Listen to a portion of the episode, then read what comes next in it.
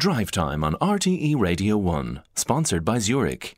When investment performance matters, make sure your savings are with Zurich. Visit zurich.ie to find out more. Joanne Campbell, thank you very much indeed for that. Now, I'd love your text to this on 51551, particularly on your experience, if you have any, because Generation Z, or Gen Z as they call themselves, are increasingly seeking anti-aging treatments spurred on by social media. And according to some skin experts, it can cause risks to both mental and physical well-being if they're using such treatments prematurely. The frozen look Botox can provide, or the distinct look fillers often produce, is also now a popular look among certain groups. So what are the risks of using such treatments at a young age? I'm joined to discuss this by Eavanna Breen, who's Clinical Director of Eavanna Breen Skincare and Laser Clinic. You're very welcome to the programme, Eavanna. So thank you. My thoughts, or my question on this straight away, is if you're in your teens, is it a bad idea generally to use such treatments? So it's a good idea to have a skincare routine. It's a bad idea to use an anti-aging skincare routine. At that age, you don't need the likes of retinol and vitamin C and these active ingredients that they're using. They're already trying to prevent aging and slow aging at this young age. But the reality is that we're trying at our age to look like them and to have their kind of skin.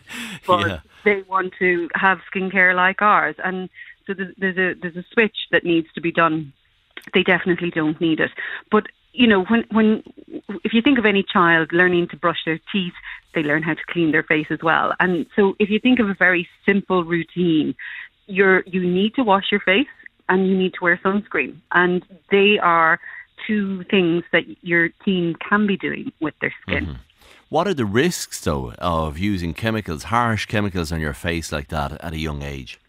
Yeah, so, I mean, you could actually bring on conditions like acne or eczema and really sensitise the skin.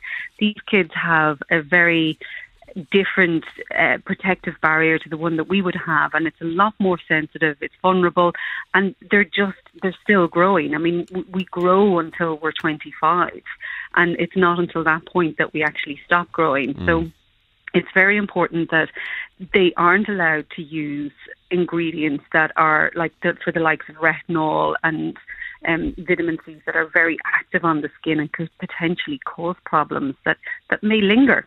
So why then, before the age of 25, and it seems to be happening, and it's social media, I don't know if you'd agree, seems to be driving a lot of it, why are under 25s and even beyond that age using Botox and fillers? So I think it's very rare that under 25s would do Botox.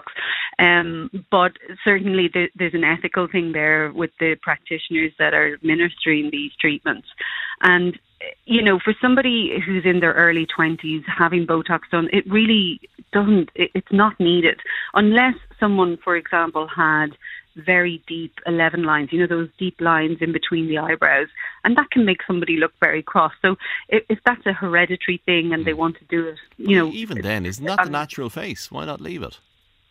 Well, exactly. And, you know, other than that, you definitely would not need to be doing Botox. I say Botox, you know, after you're 30, that's when you should consider it. But before that, you really shouldn't mess around with the skin at that point. Some people, even after 30, would say, you're still really young.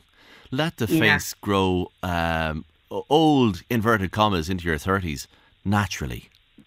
Yeah, and you know, lots of people still do, but these opportunities to get ahead of aging and age proactively are available to us. And as you said yourself, you know, through social media, we're constantly looking at these images of perfection, which can never be attained.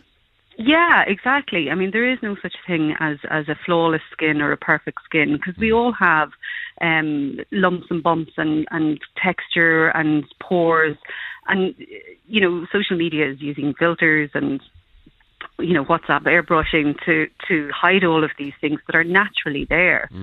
So we are trying to achieve something that is unrealistic.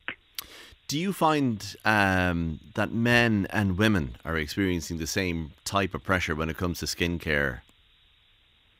I think women feel it more. Definitely there is more pressure on women, but the pressure is coming on men now. And certainly we are seeing younger men taking much better care of themselves, as in their skin, whereas, you know, in the day of my parents, and my dad would never have put anything on his skin, and actually to his detriment, because he ended up with skin cancer. So, you know, I think the younger generations are now realising that, yes, you have to wear sunscreen on a daily basis, and that's an important step in anyone's skincare routine.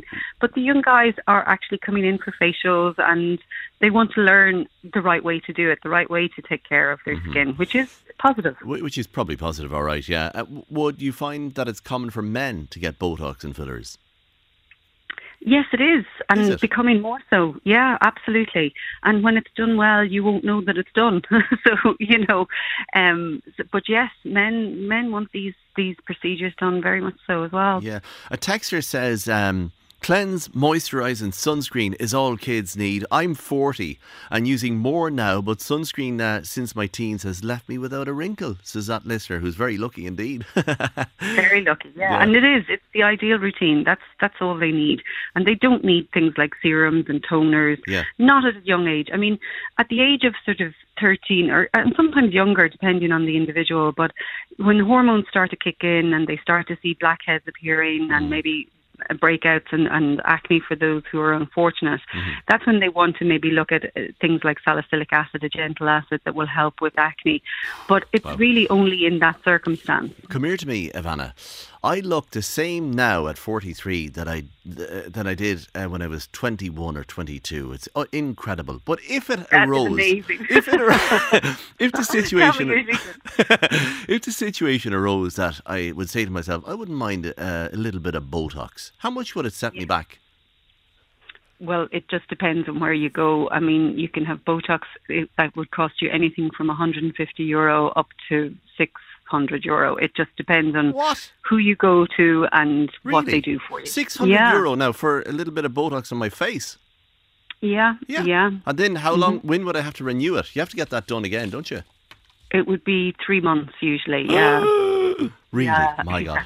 Okay, well, I suppose I'll let my face grow naturally. Let's hope the ageing process doesn't happen here. Anyway, Eavanna Breen, it's an education, I must say, to talk to you. Thank you very much indeed for joining us. Clinical Director of Eavanna Breen Skincare and Laser Clinic.